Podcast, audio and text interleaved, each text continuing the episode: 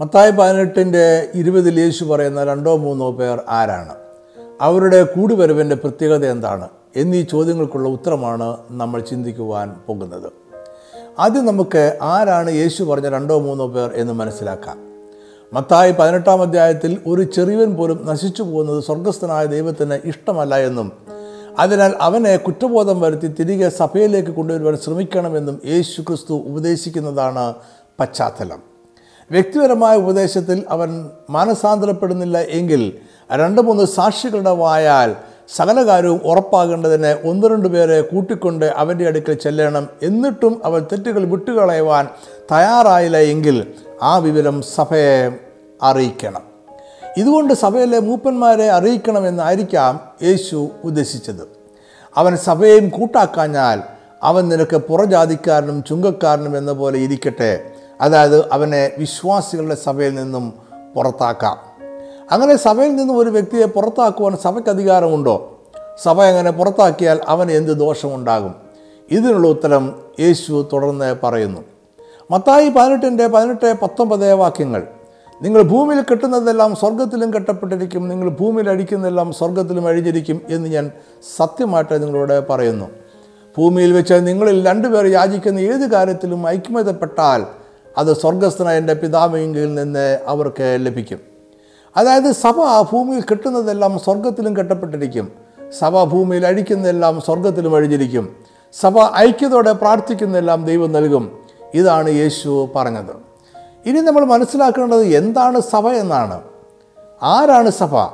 യേശു ഇവിടെ സഭ എന്ന് പറയുവാൻ ഉപയോഗിച്ചിരിക്കുന്ന വാക്കായി മൂലഭാഷയായ ഗ്രീക്കിലുള്ള പദം എക്ലേസിയ എന്നതാണ്.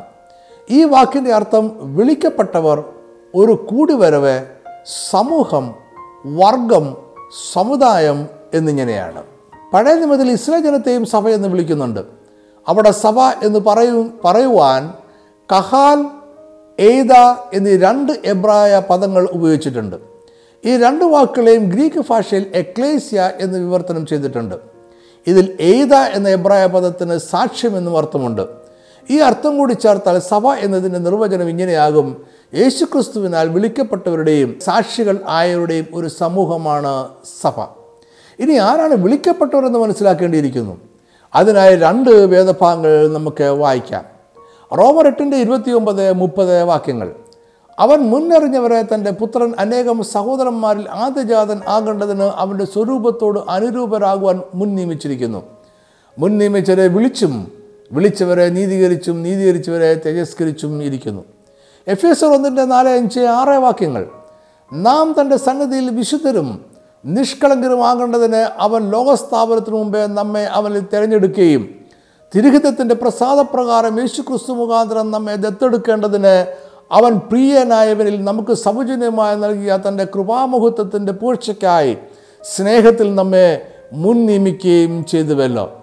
ഇവിടെ പറഞ്ഞിരിക്കുന്നത് കൂടി ചേർത്ത് സഭയെ നിർവഹിച്ചാൽ നമുക്ക് ഇങ്ങനെ പറയുവാനായിട്ട് കഴിയും: ലോകസ്ഥാപനത്തിന് മുമ്പേ യേശുക്രിസ്തുവിൽ തിരഞ്ഞെടുക്കപ്പെടുകയും ദൈവത്തിൻ്റെ മുന്നറിവിനാൽ മുൻ നിയമിക്കപ്പെടുകയും ചെയ്ത വിളിക്കപ്പെട്ടവരുടെയും ക്രിസ്തുവിൻ്റെ സാക്ഷികളായവരുടെയും ഒരു സമൂഹമാണ് സഭ. ഇതാണ് യേശു പറഞ്ഞ സഭ. തുടർന്ന് യേശു പറഞ്ഞ വാക്യമാണ് നമ്മുടെ പ്രധാന ചിന്താവിഷയം. മത്തായി 18:20: 2-3 പേർ എൻ്റെ നാമത്തിൽ കൂടി വരുന്നിടത്തൊക്കെയും ഞാൻ അവരുടെ നടുവിലുണ്ട് എന്നും ഞാൻ നിങ്ങളോട് പറയുന്നു. ഇവിടെ പറയുന്ന 2-3 പേർ യേശുക്രിസ്തുവിൻ്റെ സഭയാണ്. 2-3 എന്നത് ഒരു ചെറിയ കൂട്ടത്തെ കാണിക്കുന്നു.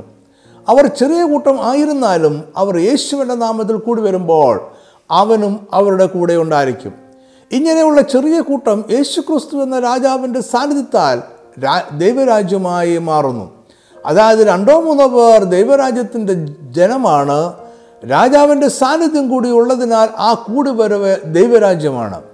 അതിനാൽ തന്നെ അവർക്ക് ദൈവരാജ്യത്തിൻ്റെ ശക്തിയും അധികാരങ്ങളും ഉണ്ടായിരിക്കും. അവർക്ക് കെട്ടുവാനും അഴിക്കുവാനുമുള്ള അധികാരമുണ്ടായിരിക്കും. അവർ തീരുമാനിച്ച് കൽപ്പിക്കുന്നതെല്ലാം ദൈവരാജ്യത്തിൽ മാറ്റമില്ലാത്തതായിരിക്കും. ഒന്നുകൂടി ആവർത്തിച്ച് പറഞ്ഞാൽ യേശുവിൻ്റെ നാമത്തിൽ കൂടി വരുന്ന 2-3 പേർ യേശു ക്രിസ്തുവിൻ്റെ സഭയെ കാണിക്കുന്നു. അവരുടെ ഇടയിലെ ക്രിസ്തുവിൻ്റെ സാന്നിധ്യം അതിനെ ദൈവരാജ്യമാക്കി മാറ്റുന്നു. അവർക്ക് കെട്ടുവാനും അഴിക്കുവാനുമുള്ള അധികാരമുണ്ട്.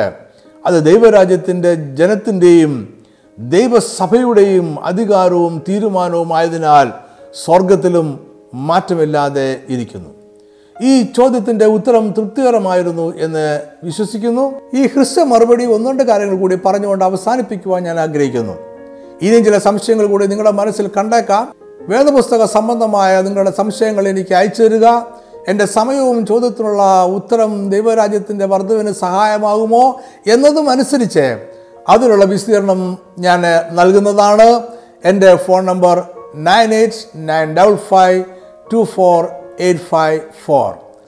തിരുവചനത്തിൻ്റെ ആത്മീയ മർമ്മങ്ങൾ വിവരിക്കുന്ന അനേകം വീഡിയോകളും ഓഡിയോകളും നമ്മുടെ ഓൺലൈൻ ചാനലുകളിൽ ലഭ്യമാണ്. വീഡിയോ കാണുവാൻ naphtalitribe.tv.com എന്ന ചാനലും ഓഡിയോ കേൾക്കുവാൻ naphtalitribe radio.com എന്ന ചാനലും സന്ദർശിക്കുക.